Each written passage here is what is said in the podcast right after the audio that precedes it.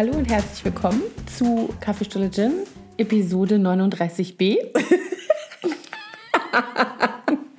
Entgegen unserem Claim, dass wir für Frauen über 40 sind, bleiben wir jetzt als Podcast einfach 39. Ja, weil wir nicht älter werden wollen. Wir sind, also wir, wir lehnen das ab. Nein, äh, wir haben irgendwie vergessen, heute ist ja die 40. Folge und da hätten wir natürlich eigentlich was ganz Special-mäßiges machen müssen. Wollen? Wollen. Trinken dazu. Ja. Und Flaschen, so Konfetti überwerfen. Tischfeuerwerk. aber nicht hier bei mir. fallen hier von deinen Pfingstrosen wie auf Kommando plötzlich die ganzen Blütenblätter ab, wie, Ich wie möchte auch, Konfetti. nicht, möchte auch nicht 40 werden, die Pfingstrose. Jetzt haben wir ein Thema, was gar nichts mit 40, mit der 40 zu tun hat. Ja, weil wir ja zum Glück die Folge über wie wir 40 werden schon vor einem Jahr gemacht haben. da brauchen wir jetzt gar nicht mehr mitkommen. Deswegen bleiben wir jetzt für immer 39. Wir nennen uns Forever 39 ab heute. Ja, genau. Kaffeestunde drin. drin. Kaffeestunde drin. 39b. Nächste Woche 39c. Und so weiter. Nee, nee. Nee, Quatsch. Also 40. Ja, so ist es. Anna, wie fühlst du dich nach 40 Folgen oder 39 Folgen mit mir? Total gut. Wie am ersten Tag. Nee, ich fühle mich nicht wie am ersten Tag. Oh nein. Na, aber am ersten Tag war ich so aufgeregt. Ach so, das stimmt. Du meinst, im positiven Sinn fühlst du dich nicht wie... wie Ich, ich finde, wir sind jetzt schon echt total alte Hasen. Quasi. abgewichst. Also das möchte ich, dieses Prädikat möchte ich persönlich mir nicht auf die Brust schreiben. Nein, brauchst du auch gar nicht. Alle gut. Ich habe neulich, äh, hier haben meine Kinder den Podcast übrigens irgendwie gehört, ich weiß gar nicht mehr warum, und haben sich die Folge ausgesucht, wo wir über das Fluchen gesprochen haben. Und dann kommt mein Mann nach Hause und hört, wie ich in dem Podcast vormache, wie mich dieser Fahrradfahrer angepöbelt hat und äh, mich angeschrien hat mit äh, du blöde Fotze und so. Und der so kommt zu mir und sagt, Anna, das kannst du doch nicht sagen. Dann auch noch im Podcast. Ich glaube, es geht los so ungefähr. Ne? Sag ich, wieso ging ums Fluchen? ist doch alles gut. Nee, fand er nicht gut. War er ganz entsetzt. Und dann habe ich gesagt, du sollst dich mal lieber schämen, dass du die Folge nicht kennst. Nämlich die ist schon ganz schön alt. Hörst du etwa nicht unseren Mein Mann Podcast? hört auch nicht unseren Podcast. Selber schuld, kann ich da nur sagen. Der sagt, ich, ich weiß das ja schon alles, was du da erzählst. Ich bin ja immer dabei. Aber schön. deinen Anteil kennt er natürlich nicht. ja, interessiert ihn offensichtlich nicht. Nee, offensichtlich nicht. Das Das hat ja nichts mit Drohnen zu tun. Tostina, genau. Oh Mann, ey. Darüber sprachen wir gestern noch, über Tostina. Und zwar, was ich gar nicht mehr im Hinterkopf hatte, war, dass er diese Figur der Tostina entwickelt hatte. Ach so. Ja, und zwar hat er abends eine Zeit lang immer mit, mit unserer Großen eine sogenannte Träumstunde gemacht, wo sie sich immer eine Geschichte so weitergesponnen haben. Und in dieser Geschichte kam irgendwann diese böse Prinzessin Tostina. Das war seine Erfindung. Ach so. Und er hat die dann sogar auch mal mit ihr zusammen gezeichnet. Daran erinnere ich mich auch noch. Die war nämlich, die hatte so einen ganz breiten Mund und so einen Kreuzohrring. so aus wie so eine kleine Grunge-Prinzessin. Bisschen. Sehr schön. Ich finde, da kann man eine kleine Merchandise-Nummer draußen. Ja, ich muss mal gucken, ob ich diese Zeichnung da irgendwo habe. Es gibt auch solche äh, Unternehmen, wo man dann so Kinderzeichnungen hinschicken kann und dann machen die daraus eine Puppe oder so. Ja, stimmt. Stell dir mal vor, gewesen. schenkst du ihm. Ich weiß nicht Tostina. genau, wie die aussah, aber ich weiß nicht, ob ich diese Zeichnung noch habe. Vielleicht malt das nochmal für dich. ein. Ja, vielleicht. oder, oder für Luzi. Das schenken wir jetzt im Abitur. Schatz, wir haben was ganz Besonderes Genau. für dich ausgedacht. Damals durftest du ja deine Lana-Party nicht machen. Dafür ja, okay. Ich weiß jetzt nicht, in welcher Episode wir darüber gesprochen haben. weiß ich auch nicht mehr. Also auf jeden Fall in der, wo es. Ach so, nee. Das weiß ich auch nicht mehr, wo Tostina vorkam. Nee. Ich Hm. kann die jetzt auch nicht alle nochmal durchhören, um das dann zu verlinken. Also hört einfach mal nochmal alles durch. Dann Da kommt irgendwann die böse Prinzessin Tostina vor. Ich bin ein Fan. Ja, genau. Genau. Du wär nicht.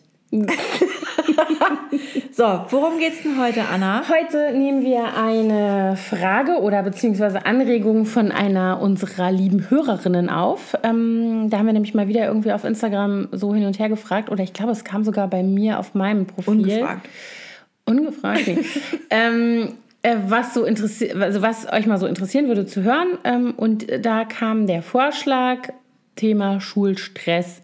Also ähm, kennen wir das? Äh, wie schätzen wir das bei unseren Kindern ein? Wie geht man damit um? Was macht eigentlich den Stress?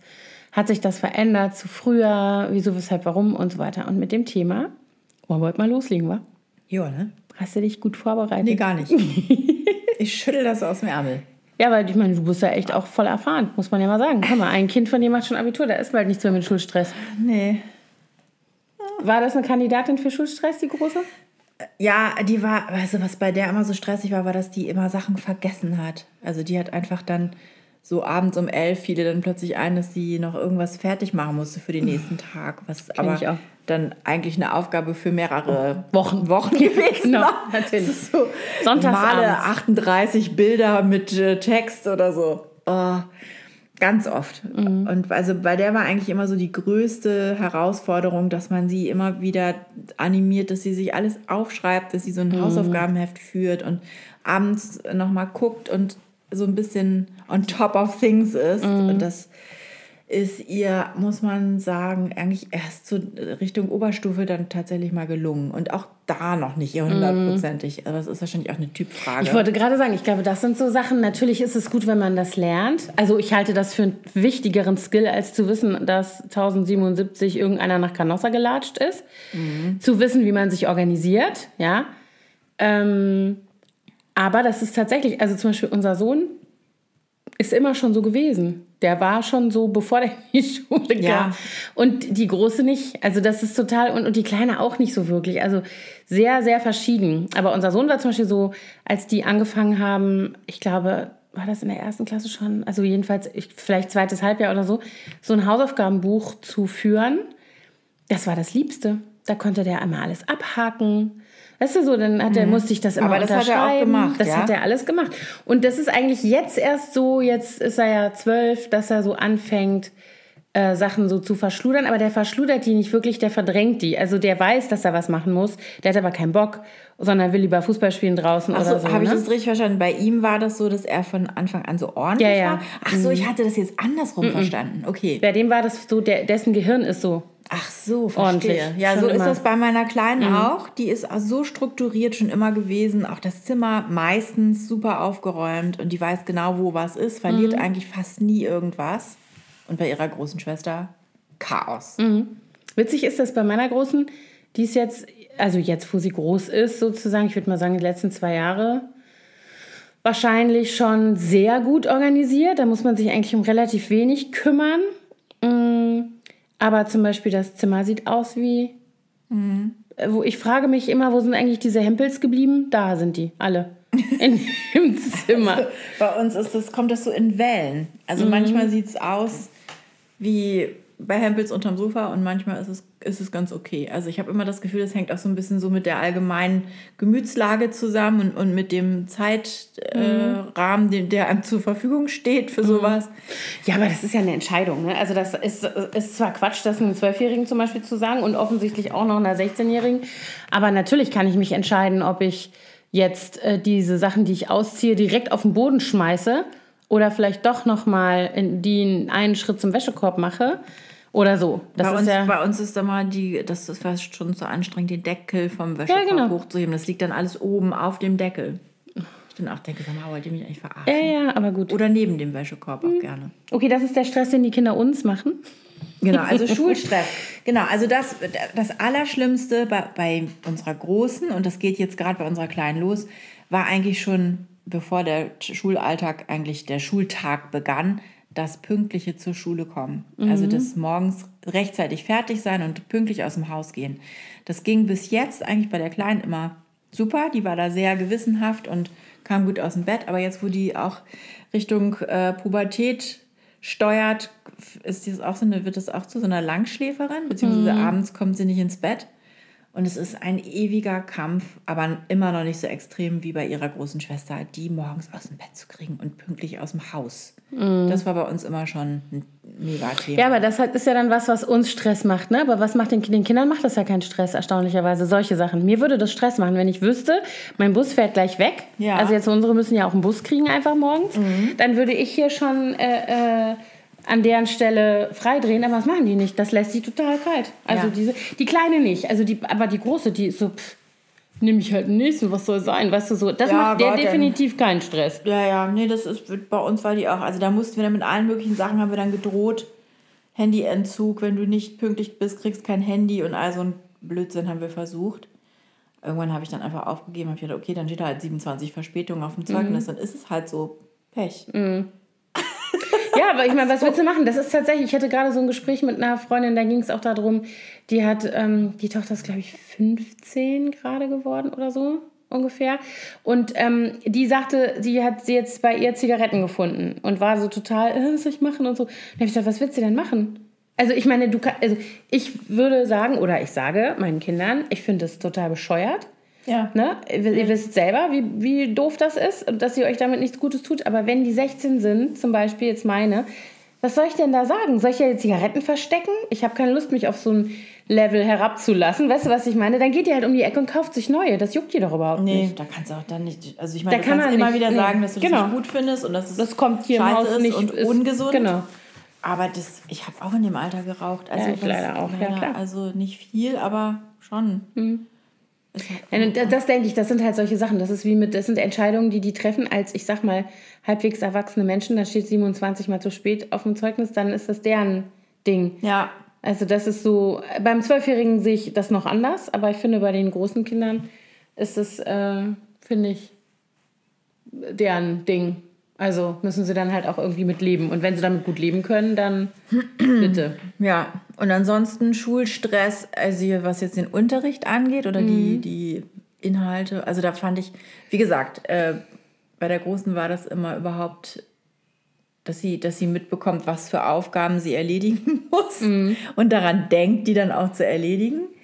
Und dann ähm, so, womit die immer total Probleme hatte, war sich so lang, langfristig zu konzentrieren, wenn die so Sachen einfach, die ein bisschen komplexer waren, wo man lange still sitzen musste, das war nicht so ihr Ding. Und da musste ich dann eigentlich immer dabei bleiben, als sie noch kleiner war und immer wieder sie erinnern, dass sie nicht abschweift gedanklich und so. Das war eine echt große Herausforderung.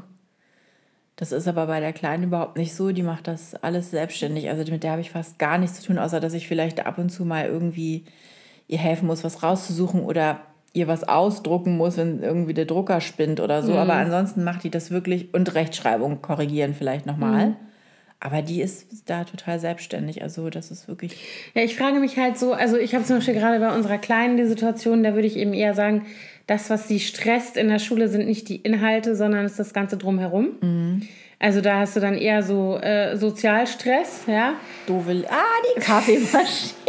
Die habe ich ja schon wieder vergessen, dass die noch da ist. Ähm, Genau, Die also- Lehrer. Also die großen Stress haben eigentlich die Lehrer immer bereitet. Doofe Lehrer. Doofe Lehrer hatten wir echt bisher noch toi toi toi. Also ja, aber nicht schlimm. Also es gab mal welche, die waren dann halt nicht so äh, beliebt oder so, aber es war jetzt niemand dabei, wo du gesagt hättest, okay, also der geht ja gar nicht. Also doch, das stimmt nicht. Ein der Spanischlehrer von der Großen, zwei- also den hat sie jetzt schon zwei Jahre nicht mehr, aber der war richtig daneben. Also wo ich auch dachte, Entschuldigung, aber wenn du keine Kinder leiden kannst, warum machst du eigentlich diesen Job? Genau, solche meine Ähm, ich. Oder welche, die einfach gar keinen Bock haben. Mhm. Dann gab es auch bei uns mal einen äh, in der Grundschule, der hat immer seine Aufgabenstellung so unverständlich gemacht, dass die Kinder die Fragestellung in den Kl- äh, Klassenarbeiten nicht verstanden haben und alle an der, an der Antwort vorbeigeschrieben haben. Und er hat das gnadenlos total schlecht zensiert. Und plötzlich war die ganze Klasse so schlecht in Bio oder Navi, heißt es ja da noch. Ähm, das äh, war dann wirklich so extrem, dass sich ganz viele Eltern beschwert haben. Und dann hatte die Klasse plötzlich nach den Sommerferien einen anderen Navi-Lehrer. also, Ja, manchmal hilft es was, wenn man sich irgendwie einschaltet. Ne? Aber zum Beispiel, wenn es um irgendwelchen Stress äh, innerhalb, also so Klassendynamik, so Gruppendynamik und so, da kannst du eigentlich als Eltern ja total wenig machen. Ne? Also vor Ort, finde ich. Also da jetzt hinzugehen und zu sagen, hör mal, äh, der sowieso hat zu dem Dingsbums das und das gesagt oder keine Ahnung nee, was. Ne? man kann das, höchstens funktioniert an den halt nicht. Lehrer herantragen. Ja. Ne? Das habe ich auch schon gemacht. Dass dann, ich erinnere mich, dass die große, das war glaube ich in der neunten oder zehnten Klasse, da hatten die Jungs irgendwann mal so eine Phase, wo die so die Mädchen so extrem geärgert haben. Mhm. so dieses präpubertäre oder ist ja noch nicht mal mehr präpubertär, das ist ja dann richtig pubertäres Rumgeblödel. Dann haben sie da die Federtasche weggenommen und die dann durch die Gegend geworfen und alle haben sich totgelacht und sie saß dann da so, ey, gib mir meine Federtasche. So, ne? Und das dann aber über Wochen und Ta also Tage und Wochen und dann, egal was sie mitbrachte, wurde das dann ihr erstmal weggenommen. Und da hat, das hat sie irgendwann so genervt und so gestresst, dass sie dann echt heulend nach Hause kam. Witzigerweise heute in der 12. sind die alle total dicke befreundet, ja. Mhm. und da habe ich dann irgendwann tatsächlich der Klassenlehrerin geschrieben und die hat das dann auch mit denen besprochen, aber eben nicht so ähm, allgemein, genau. ohne jetzt auf einzelne Persönlichkeiten in der Klasse mhm. einzugehen. Also sowas habe ich dann schon auch mal thematisiert. Und ähm, aber ansonsten, es war also bisher. Ah, ich erinnere mich zum Beispiel daran bei, bei euch, aber das, das ist dann halt eben auch eine Frage, ähm, wie viel lässt man sich davon stressen oder wie viel, ähm, wie sehr stresst das oder beeinflusst das die Kinder? dass du ja fast in allen Bundesländern, ich weiß nicht, wie das, also ich weiß es von Berlin und ich habe es von Leuten gehört, die zum Beispiel in Bayern diesen Schulwechsel machen von der Grundschule zur weiterführenden Schule, dass du ja hier überall aufgrund der äh, Schulplatzknappheit einen bestimmten Notendurchschnitt erreichen ja. musst, wie, äh, wie so ein kleines Abitur in Anführungsstrichen wo dann, wenn du dich bewerben willst, ne, du hast, musst deine eigene, also vielleicht muss man es einmal kurz erklären, wie das funktioniert für alle Nicht-Berliner. Ne, man muss, ähm, man, man kann eine Wunschschule oder man kann man, also es geht um die weiterführende Schule. Genau. Bei uns geht die Grundschule bis einschließlich sechste Klasse. Mhm. Und für die weiterführende Schule muss man sich dann bewerben. Da ist man auch nicht gebunden an den Wohnort, sondern man kann einfach irgendeine Schule in Berlin auswählen. Und dann ist das sozusagen der Erstwunsch. Da bewirbt man sich dann und dann muss man noch den äh, Zweit- und Drittwunsch angeben. Und äh, dann wird also die, die Bewerbungsunterlagen gehen dann erstmal an diese erste Schule, die man gerne hätte. Mhm. Die verteilen ihre ganzen Plätze nach ihrem normalen Vorgehen. Da gibt es unterschiedliche Kriterien. Einmal die Note, dann ähm, gibt es einige Schulen, die Profile haben, die gucken dann noch nach bestimmten Fächern, dass die besonders, äh, mhm. da besonders Augenmerk drauf gelegt wird. Oder Geschwistergeschichten, ähm, ne? also wenn schon große Geschwister an der Schule sind oder Härtefallanträge.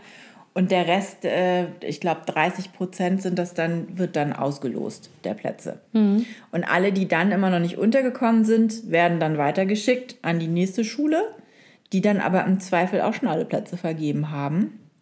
Und mhm. es kann einem tatsächlich passieren, dass man an, aller, an allen drei Schulen, Wunschschulen, keinen Platz bekommt. Das ist äh, sogar sehr wahrscheinlich, wenn man Schulen auswählt, die alle sehr beliebt sind. Mhm. Ne?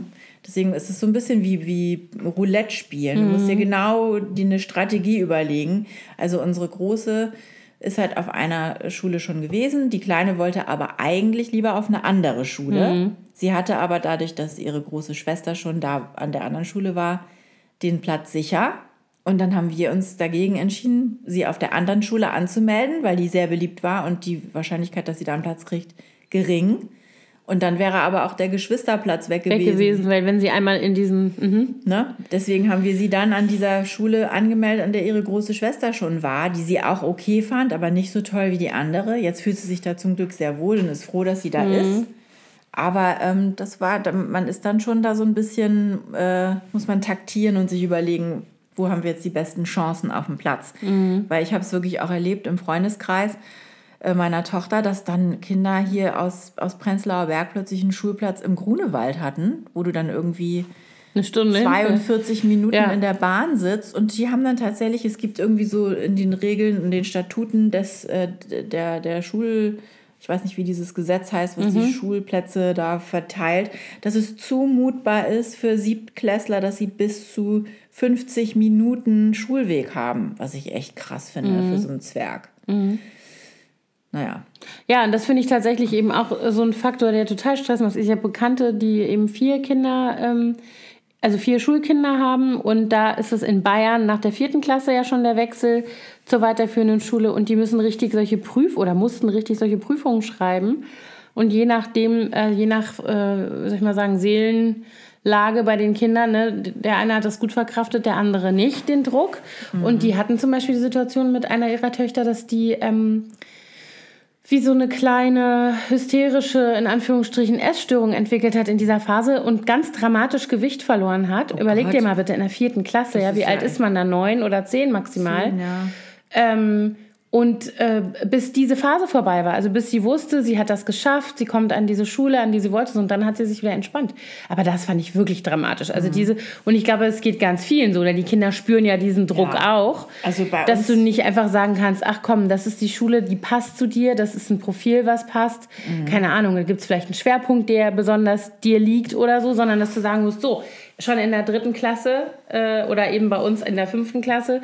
Äh, hier, du brauchst den Durchschnitt sowieso auf dem Halbjahreszeugnis, damit du dich überhaupt bewerben kannst. Und äh, wenn du an die Schule willst, musst du mindestens, das sind ja teilweise wie NC. Das Absurde ist ja zum Beispiel äh, die Schule, auf die Mia eigentlich gerne gehen wollte. Das ist eine ähm, eine äh, Oberschule, die alle Schultypen in, in sich vereint, also mhm. also wie so eine Gesamtschule, ne, wo du dann Haupt-, Real- und Gymnasium in einem mhm. Schulverband hast und das dann durch so ein Kurssystem mhm. leistungsmäßig irgendwie getrennt wird äh, später.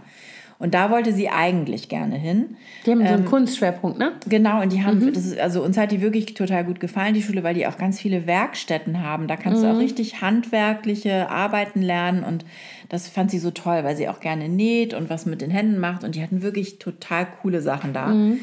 Und ähm, sogar diese Schule, die ja auch für Hauptschule und Realschule offen ist, hat tatsächlich, äh, da hattest du keine Chance da reinzukommen mit einem schlechteren Schnitt als 1,5. Stell dir das mal bitte vor. Und ich meine, da haben ja dann Hauptschüler und Realschüler sowieso nur die Chance, über die Geschwisterregelung oder, oder Härteantrag oder das Los mhm. reinzukommen. Mhm.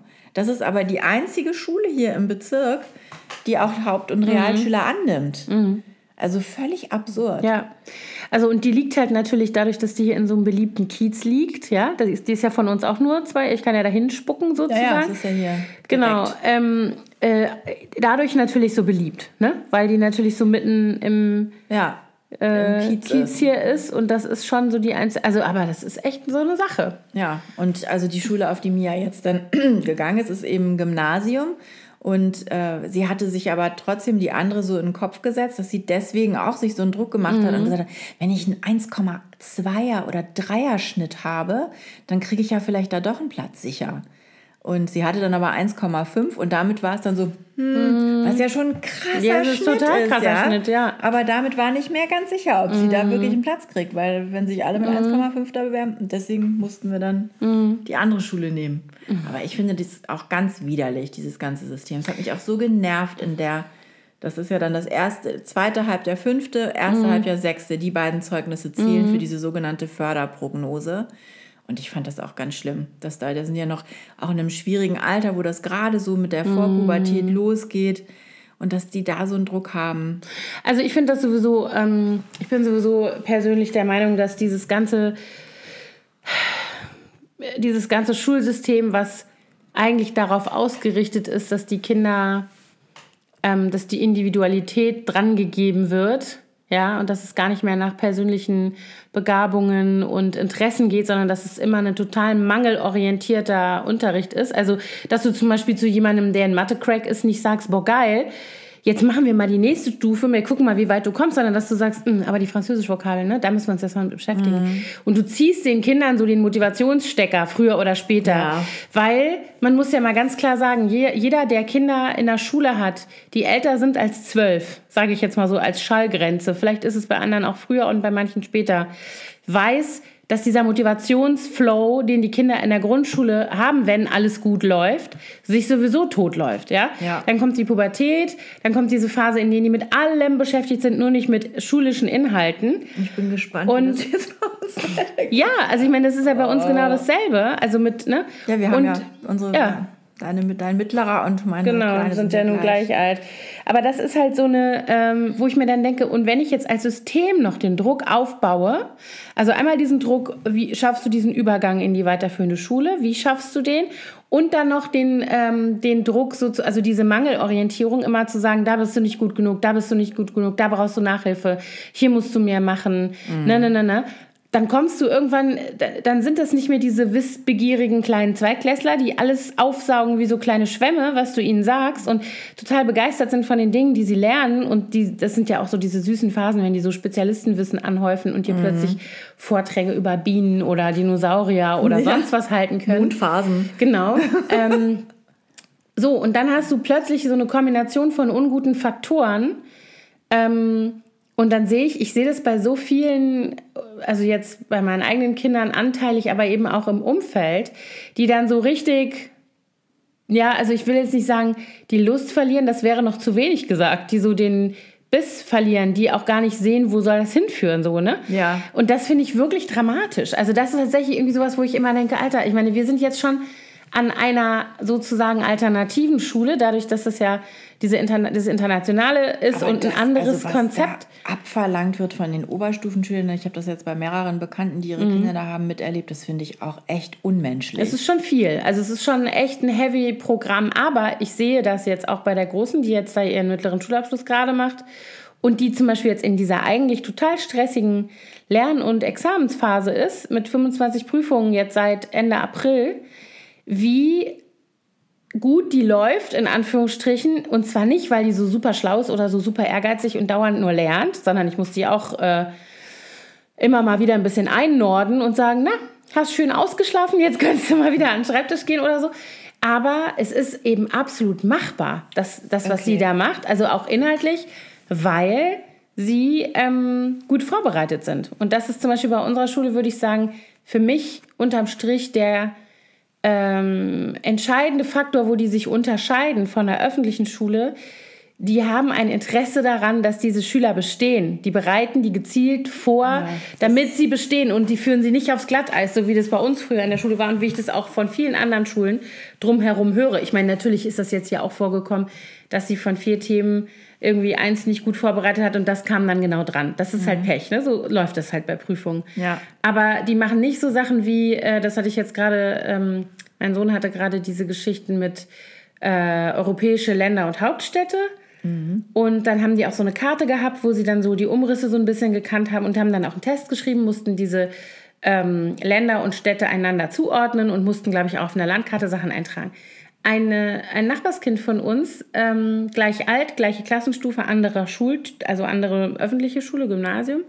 Nee, Quatsch, ist ja eine Grundschule, so äh, kriegte den Test, da haben die ernsthaft, ohne dass das jemals vorher vorbereitet wurde, also Vorbereitung genau wie bei meinem Sohn, Test dann aber, die haben die Länder aus der Europa, also quasi aus der Karte rausgelöst, als einzelnen leeren Umriss denen gezeigt und die mussten dann sagen, welches Land und welche Hauptstadt und wo die Hauptstadt liegt in dem Land.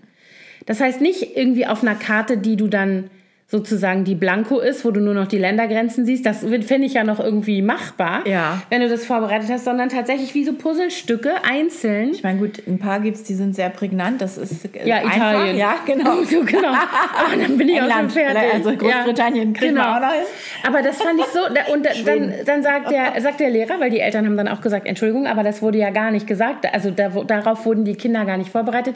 Ja, das ist halt der nächste, das ist halt die Transferleistung, das müssen die bringen. Ja, das kommt dann immer. Dann haben die also alle eine 5 wo du dann auch geschrieben in denkst, was Geografie. das, äh, wa- was für eine Arschgeige, Ja. Mhm. was hat der davon?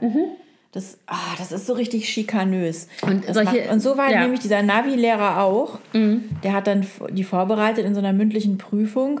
Äh, da ging es ums menschliche Skelett und da hatten die alle eine Eins. Und Mhm. dann hat er denen aber auch nur einen kleinen Knochen, so eine Abbildung gezeigt. Also nicht das ganze Skelett und Mhm. wie heißt der Knochen, sondern nur ein winziger Knochen war dann da abgebildet. Welcher Knochen ist es jetzt? Mhm. Und dann so, äh, mh, Schlüsselbein, Elle. Also, das ist so, das fand ich auch so fies. Und ja, das ist Mhm. Ja, vor allen Transferleistung. Ja, aber vor allen Dingen, warum? Was soll denn das bitte bringen? Ja, jetzt mal ohne Scheiß. Man kann jetzt über den Sinn von so, einer, von so einer Aufgabe sowieso streiten. Ja, wieso muss denn bitte ein Viertklässler wissen, wenn er losgelöst einen Knochen sieht, ob das jetzt die Elle oder die Speiche ist oder sonst was? Das ist doch Ja. lächerlich. Also das ist doch, das ist doch auch ein Wissen, was die überhaupt nicht brauchen. Ja, das kannst du vielleicht machen, wenn du in der Oberstufe bist und irgendjemand sagt, okay, ich will vielleicht mal Medizin studieren. Der sollte den Knochen vielleicht erkennen dann irgendwann. Aber doch Aber nicht mit er mal zehn. einen Knochen im Wald findet, dass er dann sofort weiß, Genau. Es ist kein Wildschwein Unterkiefer, nein. Es ist eine menschliche Speiche. ein Schimpansenzeigefinger. Ja, ist doch bescheuert. so, aber so, also das, da sehe ich halt irgendwie so zum Beispiel total unnötigen Druck, der auf die Kinder gemacht wird. ist ne? aber oft so. Auf diese Art und Weise. Warum? Das Und was ich, du so, nicht. ich hatte bei vielen Lehrern auch das Gefühl, dass die so, dass die wirklich den Kindern absolut die Freude am Lernen verderben Mhm. Ja. durch dieses verkniffene Festhalten an Vorgaben und Mhm. man könnte doch auch so aktuelle Anlässe, das, darüber haben wir ja schon mal gesprochen, auch im Rahmen der Fridays for Future Demo, Mhm. dass man mal so ein bisschen um sich herum guckt und, Ja. und, und Sachen, die wirklich im echten Leben passieren, Mhm. nimmt und die in den Unterricht einfließen Ja. lässt. Also das hat mir, diese Flexibilität fehlt mir total bei den Lehrern. Ja, und ich glaube halt, ich will das gar nicht verallgemeinern. Ich kenne auch sehr engagierte Lehrer, die sehr, sehr innovative Dinge machen oder eben sehr alleine auch einfach schon sehr zugewandt sind. Ja, Ja. das ist ja auch schon, macht ja auch schon einen riesen Unterschied. Ob ich mich vor einen hinstelle und sage, was, du weißt nicht, was das für ein Knochen ist, du bist ja der totale Loser, oder ob ich sage, äh, ne, guck mal hier das Skelett und das ist, das stell dir mal vor, in deinem. Körper sieht es so und so aus. Also weißt Ja. du, irgendwie diesen Bezug herzustellen. Und ich glaube wirklich, ähm, Klar gibt es dann irgendwann, wie gesagt, habe ich ja eben schon gesagt, so eine Phase, wo die Kinder nicht mehr so schnell anspringen, wie wenn sie noch kleiner sind und sich nicht so schnell begeistern für Themen. Aber solange das so ist, warum zur Hölle muss ich das torpedieren? Also warum muss ich, warum gehe ich nicht hin und pushe diese positiven Sachen? Und Ja. ich werde nie vergessen, ähm, äh, meine Tochter hatte eine Kunstlehrerin in der Grundschulzeit, die ähm, war so total begeistert für ihr Fach. Also das war so eine richtige, also aus Leidenschaft war sie äh, mit dieser Kunst befasst und wollte das auch so rüberbringen. Und dann kommt die nach Hause und sagt gleich, Mensch, was habt ihr denn heute gemacht? Ja, wir hatten Kunstmama. Und hast du schon gewusst, Aquamarin ist die Königin der Farben. und ich so, okay. Aber das war halt klar. so süß. Also es war halt so eine Begeisterung, die ist halt da, da ist so der Funke übergesprungen, weißt Ja. du? Und es gelingt bestimmt nicht jedem Lehrer in seinem Fach mit jedem Kind. Das ist Unsinn. Das ist auch die falsche Erwartung, glaube ich. Aber wenn man das ein bisschen macht, und ich kann mich an, aus meiner eigenen Schulzeit genau an diese Lehrer erinnern, Das die so, so einen Unter Unterricht gemacht haben. Wir hatten einen Musiklehrer, der war ein total schräger Vogel und der war auch echt anstrengend. Das war auch unser Chorleiter. Und der Von war, dem hast du schon mal erzählt. Genau, der als, immer als wir über die Personen gesprochen haben, Ja. die uns geprägt haben. ja, total. Aber der war eben jemand, das war wie so ein Rattenfänger. Der konnte mit seiner eigenen Begeisterung für Musik ähm, uns, und wir waren in diesem pubertären Alter eigentlich, ne? also so ich sag mal, der Schulchor war ab siebte Klasse, also genau dann, wenn das so richtig losgeht, äh, mit, der hat uns mitgerissen. Also Ja. der hat richtig, und das, ich meine, das kann man nicht vielleicht von jedem erwarten und das mag auch in manchen Fächern schwieriger sein als in anderen, ja, das will ich auch nicht irgendwie bestreiten. Aber warum sind die Leute in diesen Jobs? Warum machen die das? Weil sie keine, Das, frage ich ne, da gibt es wirklich, ganz oft. wirklich Beispiele, wo du denkst, geh doch lieber nach Hause und Das aber ich Red mit wirklich so deinem- viele freudlose. Ich Ja. weiß nicht, vielleicht ist dieser Job auch, der, ich glaube, der verbrennt die Leute auch. Mhm. Weil das ist wirklich, ich stelle mir das auch wirklich als super anstrengend vor. Wenn ich da mal so einen Vormittag in der Schule mitgeholfen habe, habe ich danach auch gedacht, boah, das, also allein dieser Lärmpegel. Mhm. Ja, das glaube ich auch. Und diese ständige Aufmerksamkeits, dieser Wunsch von jedem Kind, dass man Aufmerksamkeit für es übrig hat. Mhm. Ich glaube, das ist schon echt anstrengend, wobei man wahrscheinlich irgendwann ja auch da, darin geübt sein sollte. Mhm. Ne?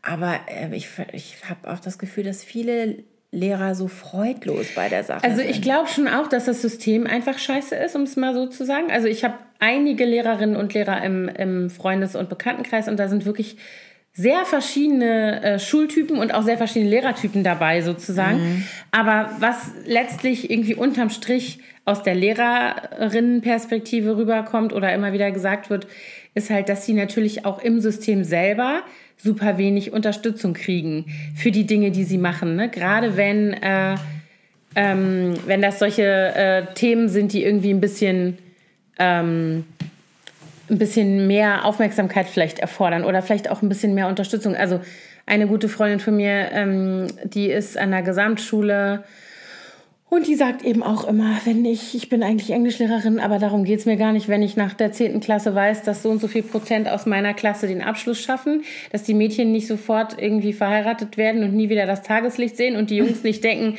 dass irgendwie Drogen dealen und danach Knast schon irgendwie eine ganz gute Perspektive ist, sondern wenn ich das hinkriege, dass die irgendwie für sich selber entdecken, worin sie gut sind oder was sie sich, dass sie überhaupt eine Vorstellung davon entwickeln, was sie mal machen möchten im Leben und was es für Möglichkeiten gibt, die sie vielleicht sonst nirgends sehen, dann habe ich einen guten Job gemacht. So. Und ähm, das ist halt zum Beispiel sowas, wo ich mir denke, wie krass ist das denn? Und es, es gibt viele Leute, die werden eben selber mit ihren Ideen und Ambitionen in dem System auch alleine gelassen, gerade an weiterführenden Schulen, glaube ich. Ne? Also im Grundschulbereich mag das vielleicht ja noch anders sein, das Ja. weiß ich nicht. Ja, man muss schon sehr viel Durchhaltevermögen und Biss haben und auch Willens sein, viel von, von mehr einzubringen, als eigentlich ähm, man denken müsste. Ich weiß das wohl, also äh, es gibt viele Lehrer, die dann auch so, so eigene Mhm. Pro Projekte und Themen haben. Zum Beispiel bei den, bei den Mädels an der Schule ist einer, der, der macht diese Filmkurse. Mhm. Und der ist da unheimlich engagiert und macht auch viel in seiner Freizeit. Mhm. Der geht dann mit denen ins Kino und auf die Berlinale und solche Sachen. Und das ist schon äh, über sein normales Pensum mhm. hinaus, was der da macht. Oder auch an der Grundschule, da gab es einen, der hat immer mit den Kindern den Schulgarten gemacht mhm. oder so Energiesparprojekte und das ist, aber das sind, das sind aber die, die sich einprägen, mhm. diese Lehrer, und die die Kinder auch lieben, weil die mhm. brennen für eine Sache und ja. naja, gut, ähm, ja, Lehrer-Schüler-Beziehung ist auf jeden Fall ein, mhm. ein Thema, wo, sich, wo man sich reiben kann.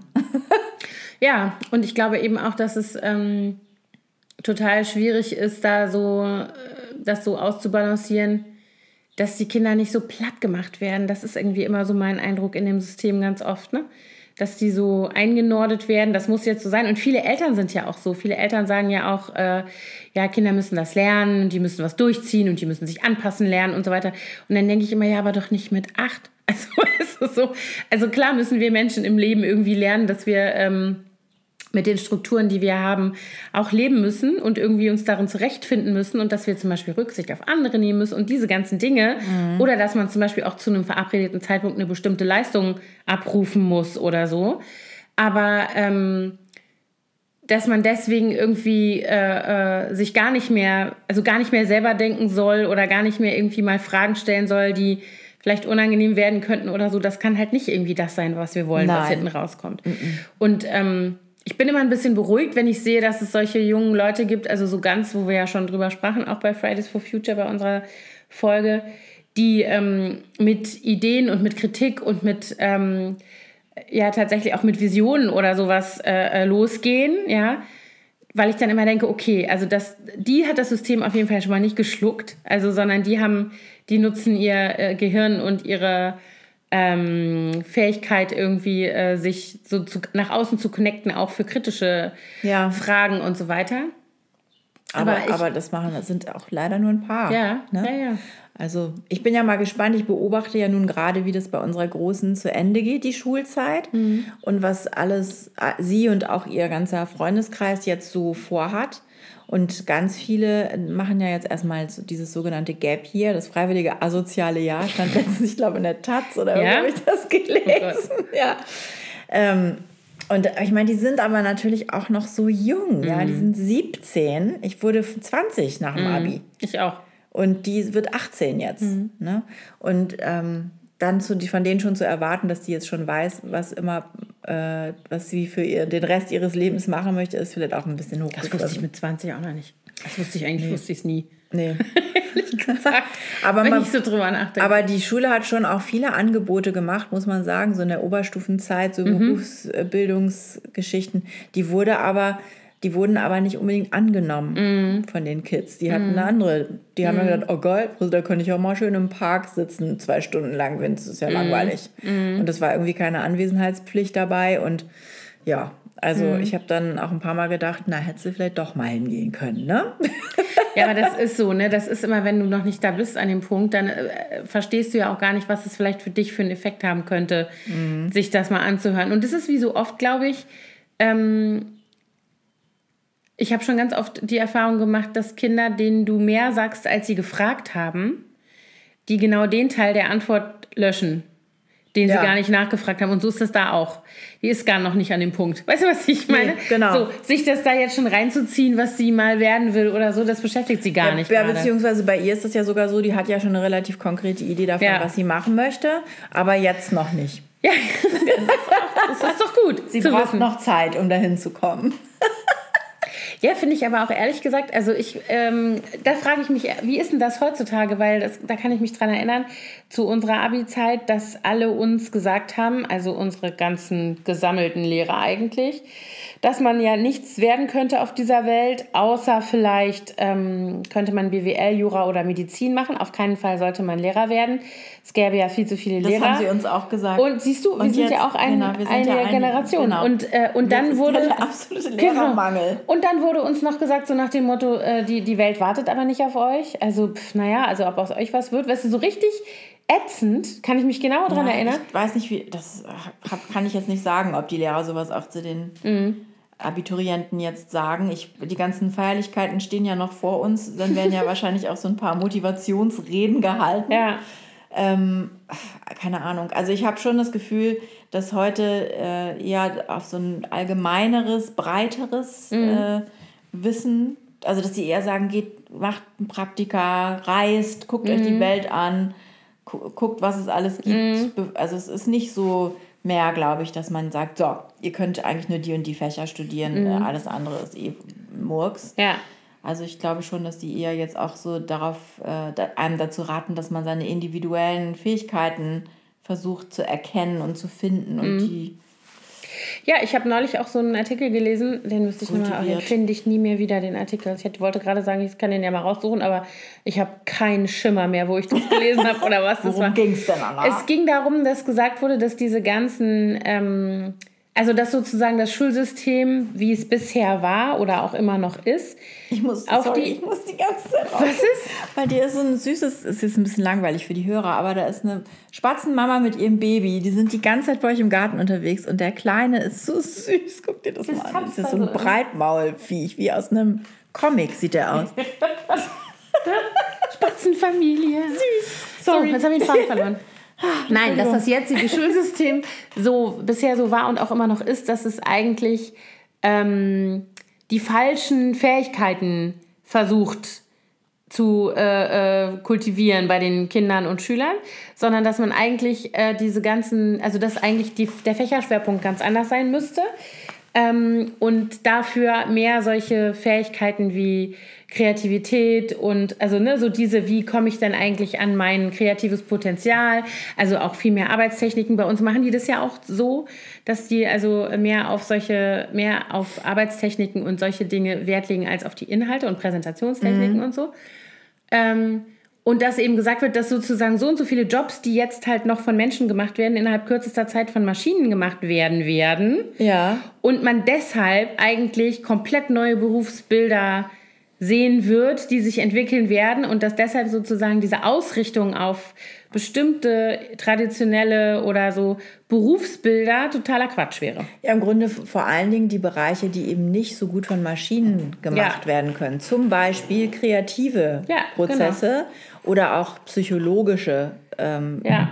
also Ansätze alles, was man eben nicht messen kann oder was mhm. immer nach dem gleichen Schema gelöst wird, wie jetzt zum Beispiel in der Juristerei, ja, ähm, oder ja, eben irgendwelche technischen Abläufe. Alles, was eben so ein bisschen spezieller und individueller gelöst werden muss. Ich finde, das macht auch überhaupt total viel mehr Sinn.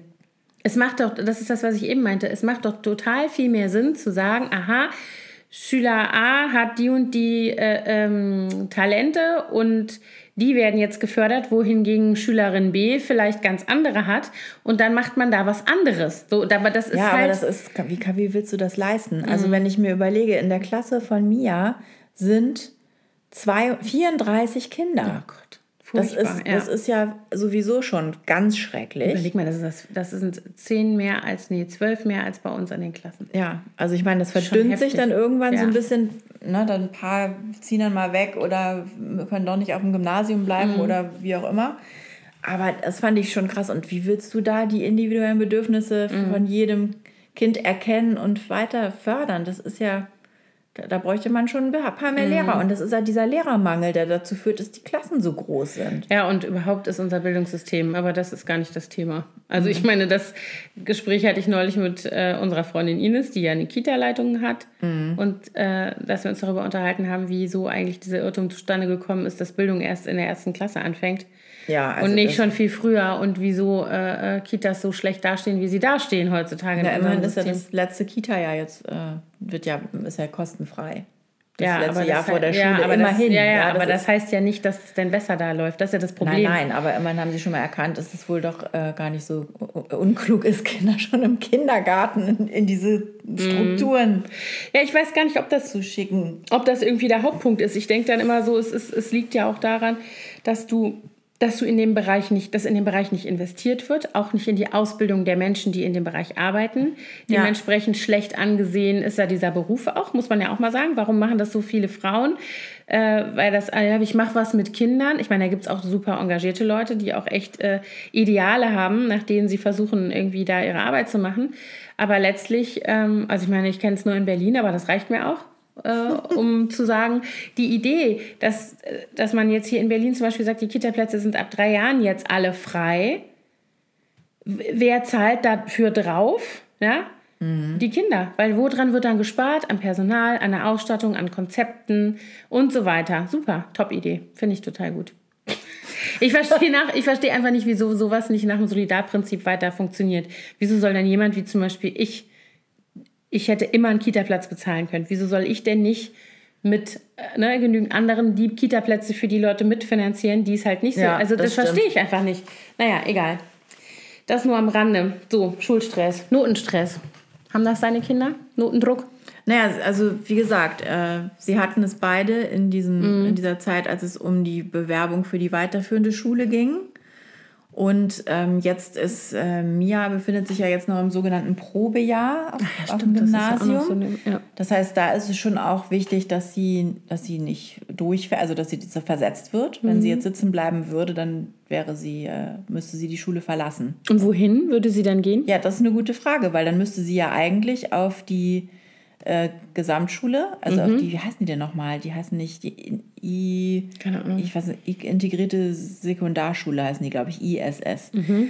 Also dann müsste sie eigentlich auf die Schule, auf die sie eigentlich wollte. Mhm. Oder, aber da, da da ja kein Platz ist, keine Ahnung, wo sie dann hin müsste. Aber zum Glück hat sie gute Noten. Ja. Deswegen ähm, betrifft ja, sie das jetzt nicht. Ich habe das gerade von einer Bekannten gehört, wo das genauso war, dass die Tochter das Probejahr nicht bestanden hat äh, aus verschiedenen Gründen und die hat tatsächlich keine Schule.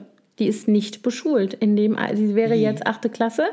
Die war dann zwischendurch mal auf einer anderen Schule. Dann gab es da ganz krasse, also ähm, äh, ganz krasse rassistische Vorfälle. Die hat einen Papa aus, ich glaube aus Nigeria. Und daraufhin ähm, war das da nicht mehr tragbar, die da hinzuschicken. Das muss ich dir auch mal vorstellen, mitten in Berlin. So. Und ähm, die ist unbeschult jetzt. Und der Schulsenat ist jetzt, also statt dass die sich jetzt äh, darum bemühen, dass das Kind einen vernünftigen Schulplatz kriegt, wird jetzt noch gesagt, dass äh, das Jugendamt eingeschaltet werden muss, weil das Kind nicht in die Schule geht. Weißt du, weil du hast ja eine Schulpflicht, du bist ja, ja. gesetzlich verpflichtet. Ja gut, aber wenn die Stadt keine, keinen Platz hat. Das ist wie ja. bei Schildbürgers. Das ist ja fürchterlich. Also richtig fürchterlich. Ja, ja, genau. So, also deswegen kann ich... Und je länger es da sitzt, umso schlimmer wird es ja. Das ne? ist ja absurd. Das mhm. wusste ich gar nicht, dass das passieren kann. Ich dachte, man kriegt dann über so einen Verteilungsschlüssel ja. irgendwo einen Platz. Mhm. Also im Zweifel halt eine Stunde Fahrtweg. Ja. Ja, und wenn du dann dahin gehst und das ist da scheiße, weil, also keine Ahnung, weil jetzt wie in dem Fall rassistische Über Griffe äh, stattgefunden haben, was machst du dann? Dafür die, für den Fall gibt es dann offensichtlich nämlich, offensichtlich nämlich keine. Ach so, das heißt, es ist ihre eigene Schuld, weil sie hätte ja da hingehen können, aber wenn sie das, ihr da irgendwie nicht so, gefällt, dann... Mm, ich weiß, irgendwie sowas ist das. Schön. Statt hinzugehen also und sich anzugucken. Ein, die Privatschule, ne? Wenn du sie dir leisten wenn kannst. Wenn du sie dir leisten kannst. Ja. Oder ja. wenn es Stipendiatsprogramme gibt, die gibt es ja an manchen Schulen, aber an vielen halt auch nicht. Naja, also jedenfalls, äh, um auf deine eigentliche Frage zurückzukommen, mhm. Notendruck, Notenstress gab es immer mal in einzelnen Fächern und immer mal in besonderen Klassen, also mhm. fünfte, sechste eben für die Weiterführung oder jetzt ist bei unserer Großen natürlich auch der Wunsch nach einem guten Abitur da und das macht natürlich schon auch Druck. Mhm. Aber ähm, also es war jetzt bei meinen beiden nie so extrem, dass die um ihre Versetzung bangen mussten oder so. Deswegen war das bei uns jetzt nie so ein riesiges Thema. Mhm. Es gab natürlich immer mal eine Phase, wo sie in irgendeinem Fach nicht gut waren, da, hat sie, da haben sie dann Nachhilfe bekommen, dann ging es wieder. Mhm.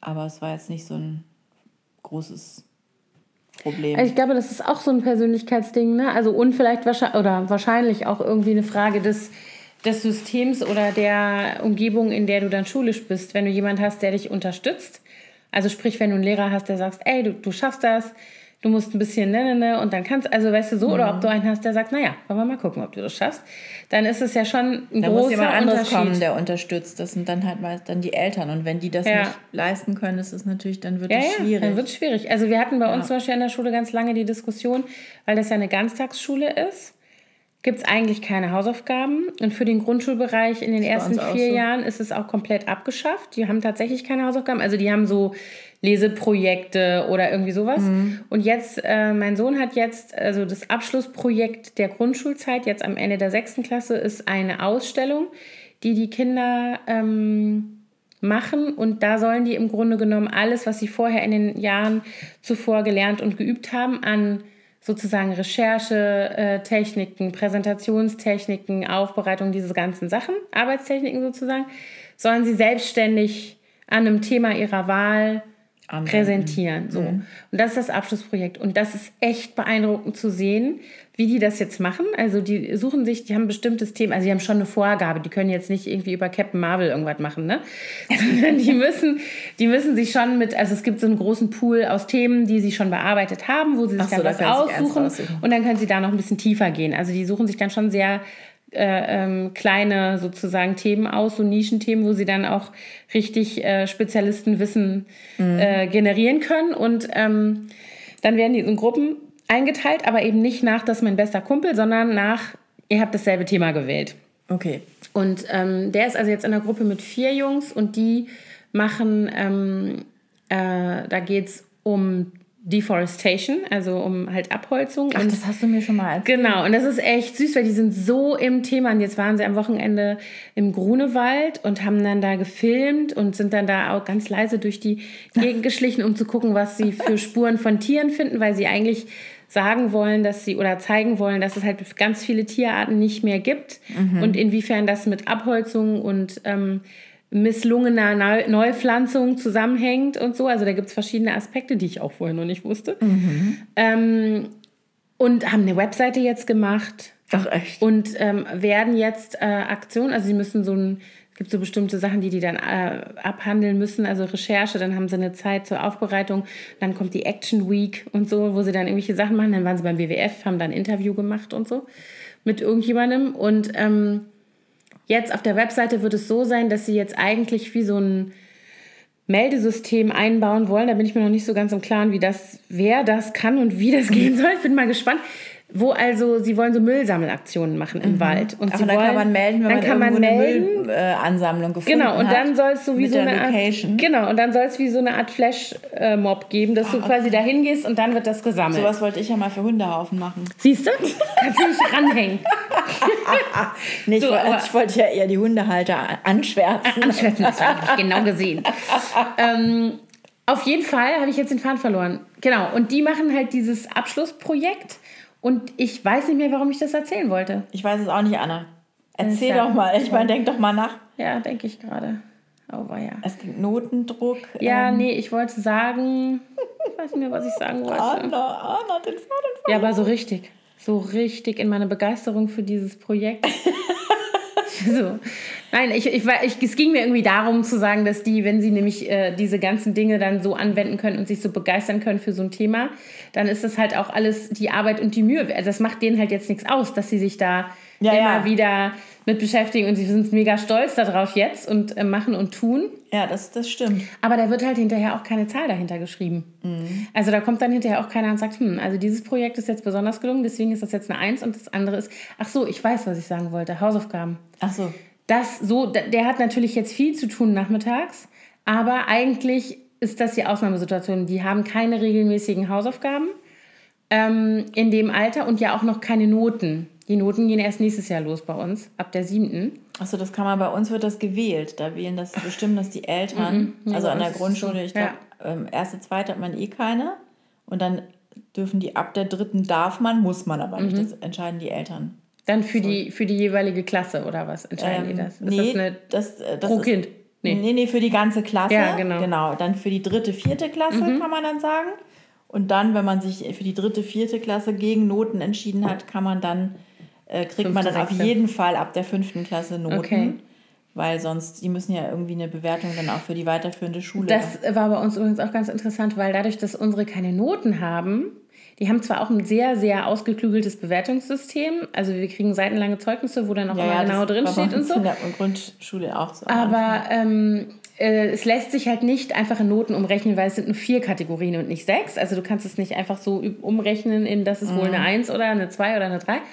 Und ähm, wir haben ja tatsächlich über einen Schulwechsel nachgedacht gehabt für unseren Sohn und deswegen haben wir in zweites Halbjahr fünfte, erstes Halbjahr sechste ein ähm, eine Gymnasialempfehlung beantragt oder gesagt, wir brauchen dieses Zeugnis Die mit den Noten, ja. damit diese, genau. Und das war ganz interessant zu sehen, wie sich das dann überträgt, also weil du hattest dann beide Zeugnisse, ne? mhm. ne? also einmal unseres und das dann daneben, das Standardzeugnis, wie sich das überträgt in, In, In Noten. Noten. Das Ja. fand ich ganz gut zu sehen mal. Also jetzt so, und ich glaube zum Beispiel für meinen Sohn war das überhaupt nicht gut.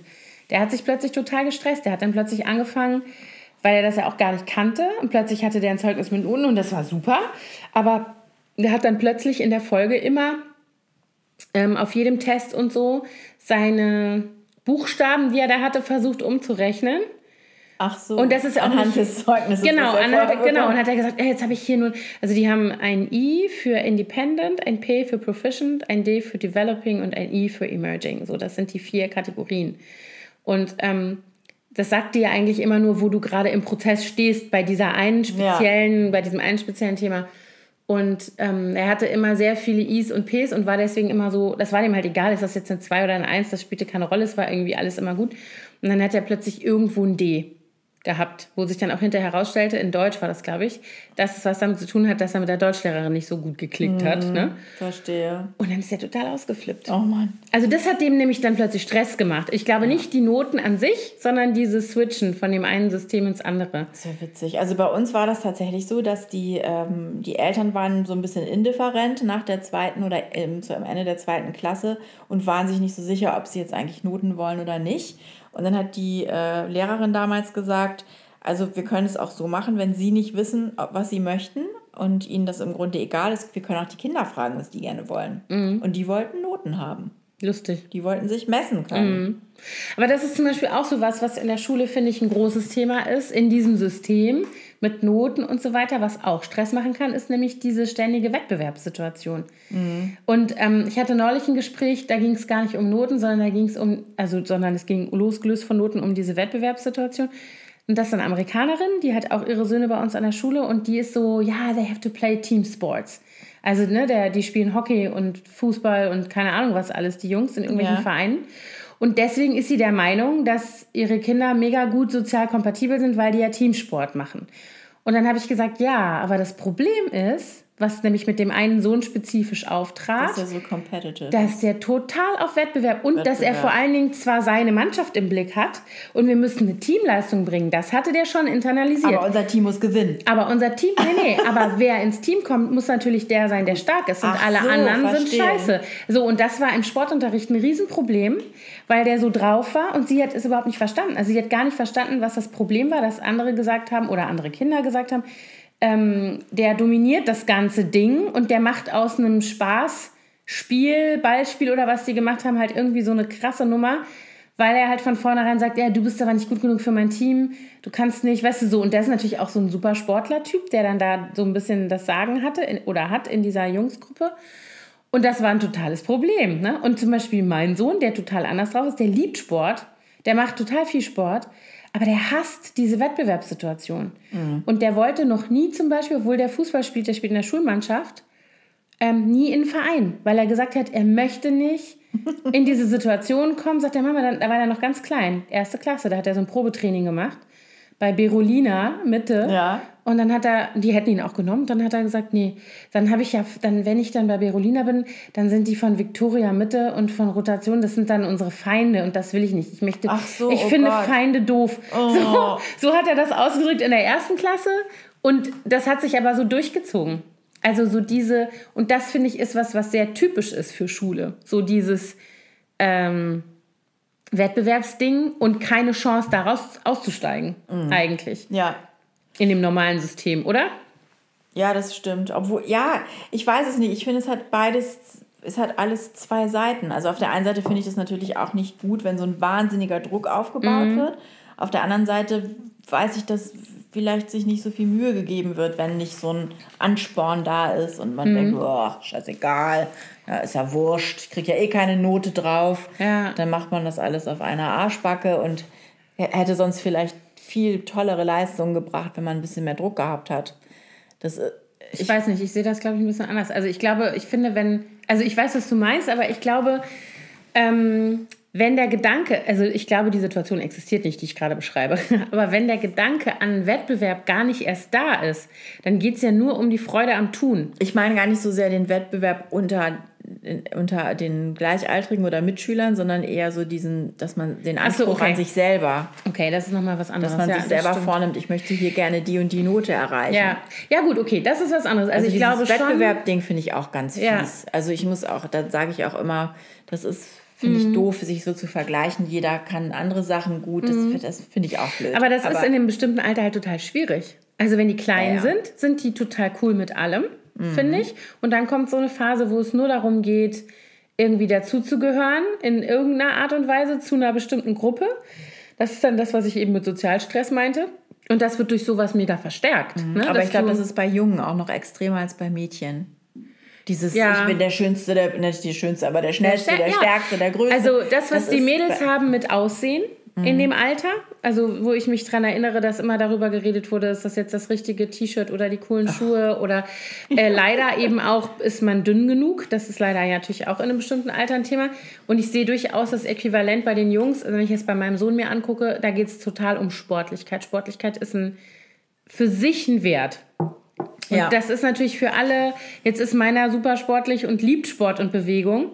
Aber wenn du jetzt nicht so bist Mhm. und hast vielleicht ganz andere Talente oder Interessen, und also der, der hat zum Beispiel in der Klasse einen Jungen, der ist so ein Mathe-Crack, total. Also der muss irgendwie, ich weiß nicht, ob der hochbegabt ist, was mit dem ist, aber der ist irgendwie wie so ein. Und die anderen, die, das wird null anerkannt. Das ist von den anderen, das ist, das ist ein Nerd, das ist ein Spinner, der ist doof, mit dem kann man nicht, weißt du so, wo ich dann immer sage, das könnt ihr doch nicht, der ist doch, der hat halt andere Talente, nur weil der nicht mit euch Basketball spielt. Ich hätte auch keinen Bock, mit euch Basketball zu spielen, wenn ihr jeden disst, der nicht direkt Ja. einen Korb macht. Ähm, deswegen ist er doch nicht, also weißt du so, da sehe ich eben auch, dass dieses Sportlichsein zum Beispiel bei denen ein Riesenthema ist. Also es äh, überrascht und erschreckt mich auch ein bisschen, muss ich sagen. Okay, das ist aber dann, glaube ich, eher so jungsspezifisch. Mhm. Also, weil das kenne ich gar nicht. Aber meine Mädels sind auch, also Mia schon mehr als Luzi, aber die sind, was Sport angeht, auch nicht so Mhm. begeistert. Ja, aber das ist zum Beispiel meine Kleine, die ja so gerne tanzt und so gut auch tanzt, die ja zweimal die Woche Tanztraining hat. Die ist jetzt gerade an so einem Punkt, wo sie sagt, äh, jetzt mehrfach gesagt hat, sie will aufhören. Und Ja, ihr, meine plötzlich auch. Jetzt habe ich nachgehakt. Wieso denn? Ja, weil irgendwelche Weiber gesagt haben in der Schule, das würde albern aussehen und sie könnte sich gar nicht gut bewegen und das Gott. würde gar nicht stimmen, dass sie talentiert wäre und so. Ich so, ja, aber was gibst du denn auf das Geschwätz von irgendwelchen Weibern, die noch nie im Rhythmus einen Fuß vor den anderen gesetzt haben? Frag mal deine Tanztrainerin. Geh mal in die Tanzschule und frag mal da, Und wie die wenn, finden. Hauptsache es macht ihr Spaß. Ja, aber da, das ist halt so schwer, glaube ich, in dem Alter dann dagegen zu halten. Ne? Also ich würde unterm Strich sagen, dass der meiste Stress, also jedenfalls jetzt bei meinen Kindern, entsteht nicht durch Noten oder durch diese Dinge, sondern durch so dieses Sozialen. Miteinander. Ja. ja, ist bei mir meinen auch so gewesen. Deswegen hat ja die Luzi auch die Schule zum Mhm. Beispiel gewechselt, weil die so in so einer ätzenden Klasse war, wo nur so blöde Kühe waren, die dann gesagt Mhm. haben, sie wäre nichts wert, weil sie keine original Ackboots trägt, sondern nur die Fake Ackboots. Den hätte man mal mit ihren Ackboots in den Arsch treten müssen, den kleinen. Der vierten Klasse. So, äh, Ja, wo die alle zwei Ja, ja, Minuten. Mhm. ne- neue Schuhe brauchen, weil die Füße so schnell wachsen, habe ich mich erdreistet, Kopien zu kaufen. Du hast hier was getraut. Ja, ich habe mir was getragen. Geleistet habe ich mir was. Nee, Mhm. jedenfalls war das ganz schlimm. Da kam die da wochenlang weinend nach Hause und dann haben wir sie ja da auch rausgenommen, weil Mhm. das ätzend war. Und, äh, aber das war wirklich, das war das, dieses ganz, dieses menschliche Mhm. Thema, so dieses fies sein und das war das größte Problem eigentlich immer. Alles andere konnte man irgendwie in den Griff kriegen, wenn Mhm. Ja. man äh, gelernt hat oder ne, wenn ich dann mit denen geübt habe für irgendwas oder mit den Lehrern gesprochen habe, wenn irgendwas nicht rund lief, das Mhm. ging eigentlich immer alles. Und wir haben auch tatsächlich Glück gehabt, dass die, wir immer die Schule bekommen haben, die Mhm. wir wollten. Aber ich glaube wirklich, wenn du jetzt zum Beispiel als Eltern nicht so, es gibt ja auch viele Eltern, die selber keine gute Schulzeit hatten und die sich super schwer tun damit, jetzt als Eltern ihrer Kinder da aufzulaufen. Weißt du, weil sowas Ja. hinterlässt auch Spuren und ich glaube dann irgendwie immer, das ist echt, Ich habe gerade echt eine Krux. Ich habe gerade einen Podcast gehört mit Doris Dörrie. Die erzählte dann, dass ihr Vater ähm, so ein Schulversager war. Der war ganz, ganz schlecht in der Schule und ist dann aber trotzdem Arzt geworden, weil damals gab es einfach wenig ähm, Menschen, nach dem Krieg war das, die Medizin studieren wollten. Und der hat sofort einen Studienplatz bekommen, auch mit einem sehr schlechten Abitur. Und ist ein ganz toller Arzt geworden. Und deswegen war der aber so ein totaler Schulskeptiker, weil er wusste halt, äh, ich war ein miserabler Schüler, bin aber ein super Arzt. Und ähm, wenn sie dann, also Doris mit schlechten Noten nach Hause kam oder ihre beiden Schwestern und die Eltern das unterschreiben mussten, was ja dann manchmal der Fall ist, hat er immer darunter geschrieben, dein dich liebender Vater. was die Sehr subversiv was die, für die Zeit auch. was die Eltern, äh, die Lehrer dann wohl immer so ein bisschen befremdlich fanden. Aber für sie und ihre Schwestern total schönes Ja, klar. Gefühl zu wissen, es ist dem egal. Ja. Der liebt uns trotzdem, auch wenn wir eine 5 in Mathe geschrieben haben. Ich hatte gerade ein sehr erhellendes Gespräch mit meiner Schwester darüber, weil ich mich so aufgeregt habe, weil unsere Große im Halbjahreszeugnis ja nicht so brillante, der hat ja schön ein gemütliches erstes Halbjahr gehabt, sagen wir es mal so. Und so waren dann auch die Noten und ähm, das war äh, irgendwie nicht so geil. Und da war ich so sauer und habe dann auch gesagt, ey, das wusste ich jetzt kommen sehen, ja. Und die hat einfach auf ihrem Arsch gesessen und sich null bewegt. Ich meine, man muss dazu sagen, dass jetzt ist das überhaupt nicht so. Also jetzt, wo es drauf ankommt, das waren ja quasi die die, das war ja der Probedurchlauf, diese Ja. ganzen Prüfungen. Und jetzt, wo die echten Prüfungen sind, läuft die wie am Schnürchen, toi, toi, toi. Also, gut. aber da waren die Noten echt, und ich habe mich so geärgert. Und dann habe ich mit meiner Schwester telefoniert und habe der das erzählt und habe gesagt, dieses blöde Kind, die ist so schlau und die sitzt auf ihrem Arsch und macht nichts und beschäftigt sich nur mit Tralala den ganzen Tag und so. Und ich finde das total kacke, die versaut sich hier ihre, so. Und dann sagt meine Schwester, hört mir so zu und sagt, mhm, warte mal, wie war das denn, als du in der 10. Klasse warst? Ich meine, ich erinnere mich, dass du zwei Fünfen auf dem Halbjahreszeugnis hattest und einen blauen Brief. Weißt du noch? Und ich so, äh, Nein. Ja, ich weiß das schon noch. Aber was ich vergessen hatte, und das habe ich dann jetzt äh, live an meiner Tochter nochmal gesehen, ist halt diese 16-jährige Hybris, mit der du sagst, ey, bist alles voll im Griff. Ja. Weißt du? Und die Ich Eltern reiß das Ruder noch rum. Genau, Leute. die Voll Eltern schauen schon irgendwie. Ich, hab, ich kann mich genau an den äh, Spruch erinnern, dass ich gesagt habe, äh, ich wähle das eh ab. Ja, ja, genau. Es ist mir dann wieder eingefallen. Das sagt man auch immer. Das muss ich, eh- ich muss es eh nicht Genau. einbringen. Ja, genau. Also, okay. Und äh, ich weiß nur, dass mir das, das Gespräch mit meiner Schwester, äh, falls du zuhörst, Laura, danke, hat mir sehr geholfen, weil ich dann dachte, so stimmt auch. Also irgendwie muss man halt auch mal selber, also die, das ist krass, ich hätte das nie gedacht, das passiert mir relativ oft als Mutter, wie sehr man diese, obwohl man denkt, das ist noch nicht so lange her, diese Kinder- bzw. Jugendlichen-Perspektive vergisst, sobald sie eigentlich dann, ne, wenn du es von der anderen Seite anguckst, ich denke so oft, oh Gott, meine armen Eltern, also im Nachhinein. Ja, ich auch. Ich habe letztens, meine Mutter war letztens hier und dann äh, es ist ja so, dass Luzi jetzt keine Schule mehr hat. Ne? Die hat ja ihre Abi schon geschrieben Mhm. und bereitet sich gerade auf die mündliche Prüfung vor und hat keinen Unterricht. Heißt, liegt im Bett und guckt Netflix. schläft so den ganzen. Tag, ähm, Wecker 14.30 Uhr und Mhm. dann wird erstmal gefrühstückt und Netflix geguckt. Und dann habe ich mich ein bisschen darüber beklagt bei meiner Mutter, die dann nur lachte und zu mir sagte, du musst jetzt sehr stark sein in den nächsten Monaten und Jahren. Ich, ich erinnere mich noch sehr gut daran, wie das dann bei dir war, wo du dann mit deinem Freund ganz verschlafen die Treppe runtergeschlichen kamst, während ich schon das Mittagessen kochte. Und das sind immer so lustige Sachen. Wenn man kleine Kinder hat, dann denkt man immer, das kommt mir überhaupt nicht ins Haus. So läuft es bei mir mal nicht zu Hause. Also so nicht. Hier wird immer Sonntagsfrühstück um 10. Also einmal die Woche wird es ja wohl gehen. Weißt du so? Und dann bist du in der Situation und denkst, ach, will ich jetzt wirklich da nach oben unter das Dach gehen und diesen 16-jährigen Murmeltier, was nachts um zwei nach Hause gekommen ist, die Decke wegziehen, dann hat die Kacklaune, nur Ja. damit die um 10 mit so einer Fresse in der Unterhose mit am Tisch sitzt? Ich glaube nicht.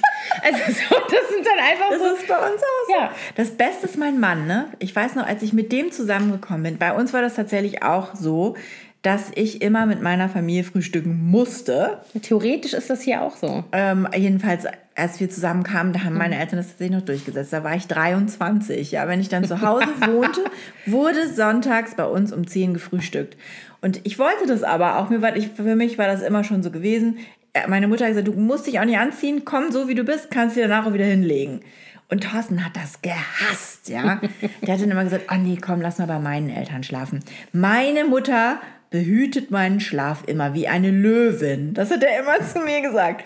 Heutzutage ist der so gnadenlos, was das Wecken der Mädels am Wochenende angeht. Wir müssen die jetzt wecken, sonst kommen die heute Abend nicht ins Bett. Hat da recht.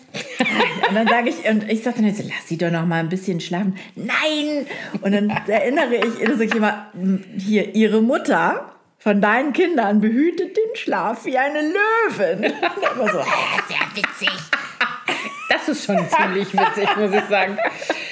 Ja, aber das ist, Das sind wir wieder beim Elternstress. Vielleicht Ja, müssen ja. wir noch eine zweite Folge machen, die heißt Schulstress der Eltern. Elternstress, Elternstress. mit Schülerkindern oder so. Schülerkindern. Schulkind, nee, Schulkinder stimmt ja nicht. Es stimmt ja eigentlich Schulteenager. Also ich, ich wollte aber noch, was, ich, was mir vorhin noch so durch den Kopf ging, als es so ums, äh, um diese etwas jüngeren Kinder war, die sich so organisieren müssen und das erstmal lernen müssen. So. Was uns damals total geholfen hat, war wirklich, dass wir so ganz ähm, gleichmäßige Abläufe hatten im Alltag. Also, dass ich zum Beispiel immer von den Kindern verlangt habe, dass die abends ihre Schulsachen packen und ihre Kleidung für den nächsten Tag so. hinlegen. Mhm. Das und das macht mir immer noch, Ja. das, die ist ja jetzt in der siebten Klasse, die legt sich abends immer noch, ihre Outfits sind auch ganz niedlich, immer schon so, wie so ein Mensch liegt das dann da. Hose, unten dran die Socken, oben der Pullover, dann das Haarband und Ohrringe. Das legt sie dann alles auf ihren Fußboden in ihrem Zimmer. Aber das macht die, das hat die von klein auf gemacht. Das ist wie ein Automatismus, über den die nicht mehr nachdenken muss. Was gut ist. Also, Ja. it's good for her. Aber das ist wirklich so. Also, ich mache das auch so. Stimmt. Also, wenn ich jetzt sagen müsste, was uns gerettet hat über solche Sachen wie, die Kinder wollen nicht aufstehen oder die legen sich, ne, die sind unorganisiert und kriegen ihren Kram nicht auf die Reihe oder vergessen die Hälfte oder so, ist es wirklich Routinen.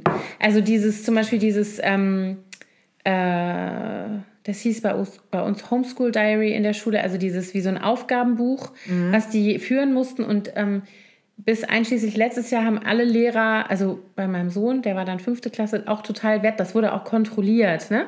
Ob das, ähm, und ich musste das jede Woche unterschreiben. Ich musste es unterschreiben und der Lehrer musste es gegenzeichnen. Jede, also ich glaube immer donnerstags oder so, also zum Ende das der ist übrigens Woche. hier auch bei der Schule, auf die wir Eigentlich. eigentlich wollten. Ja. Und ähm, das hat zum Beispiel total geholfen, einfach so selber auch. Also, weil ich finde, man kriegt so viele, also jetzt gerade mit drei Kindern in der Schule, wie viele Termine die mir um die Ohren hauen und Zettel, die ich unterschreiben muss und irgendwelche Sachen, die sie noch gegencheck gecheckt haben müssen für irgendwelche Events und Klassenfahrten und Kram. Ähm, ich fand das auch hilfreich, dass das dann in diesen Büchern gesammelt Ja. stand und ich das da auch nachgucken konnte und so. Ähm, aber ansonsten würde ich auch sagen, Routinen nehmen den Stress raus. Ne? Und Genau. Was zum Wo man Beispiel nicht mehr so, groß drüber nachdenkt und auch nicht mehr diskutieren muss. Genau, also Mal. einmal das, aber auch für die Kinder selber zu wissen, eine Routine ist auch was Verlässliches, was mir selber auch hilft irgendwie. Genau, feste Zeiten, feste Abläufe. Ja. Und also es- es geht, klappt natürlich auch unterschiedlich gut. Also bei der Kleinen ging das immer super, bei der Großen musste ich jeden Tag dran erinnern. Mhm. Aber trotzdem wurde nicht mehr über das Ob Diskutiert. diskutiert, sondern nur wann. Was ich auch noch ähm, unbedingt sagen will, ist ähm, gemeinsames Lernen mit den Kindern. Also wenn Eltern mit Kindern Dinge versuchen, zum Beispiel nachzuholen, weil sie krank waren oder weil sie was nicht verstanden haben oder auch aufzuarbeiten oder irgendwie zusätzliche Übungen zu machen oder so.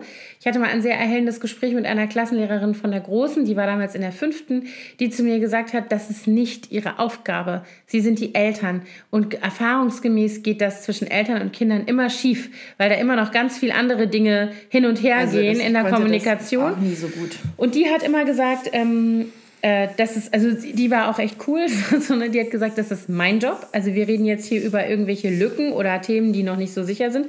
Darum kümmere ich mich. Ich halte sie auf dem Laufenden, aber sie, wenn sie jetzt zu Hause noch extra was machen, das wird im Zweifel nur schlimmer, weil dann geht nämlich das Kind so in so eine Opposition. Zumindest bei meinem Kind war das so Ja, gut, in dieser das, Phase. das leisten ja, jetzt mal in Anführungszeichen, normale Lehrer nicht. ja, ne? ja, Also ja. die- aber also ich Aber ich habe das, aus dem Grunde habe ich das auch tatsächlich dann abge wollte ich- outgesourced genau, und Nachhilfelehrer gesucht, weil wir uns immer nur in den Haaren hatten Mhm. dann. Und ich kann es dann sowieso nicht so gut erklären, wie, wie das einer Ja, und macht, dann der war das nicht, professionell ja, kann. und dann war das auch dann nicht so, also bei uns dann immer noch durch die Sprache, also Mathe auf Englisch halt, ne? Ach so, ja, aber, ui, das konnte ich auch ähm, nicht. Also in der Grundschule ging das immer noch, aber was die da jetzt in der 10. Klasse machen, ich habe keine Ahnung. Ich weiß Nee. nicht mal, was die reden, wenn die darüber reden, so, ne? Mhm. Ähm, ich habe neulich zum ersten Mal gehört, was es bedeutet, wenn du sagst, irgendwas hoch drei oder hoch vier, also irgendeine Zahl hoch drei, hoch vier. Das sagen die immer in the power of Ach echt? Mhm. Das wusste ich auch noch nicht. Wusste, ich noch nie gehört. Ich dachte, was redet ihr da? Habt ihr eine Zauberformel am Start? Was ist denn da los? Also, Four in the power of two. Genau. Hä? so, aber mal abgesehen davon, ähm, das war tatsächlich, ist es tatsächlich auch etwas, was ich ähm, nach drei Kindern oder mit drei Kindern sagen muss. Äh, es ist nicht die beste Idee, wenn man selber mit seinen Kindern lernt. Wenn man es irgendwie anders lösen kann, wenn man eine andere Person findet, die das vielleicht kann. Vielleicht ist es auch ein älteres Geschwister oder vielleicht ist es auch irgendein älteres, älterer Schüler von der Schule oder so. Genau, also oder, Aber- oder jemand, ein Freund, ein Schulfreund. Genau. Also meine Tochter, Töchter haben sich dann auch oft einfach zusammengetan mit, Mhm. mit Leuten, die es konnten.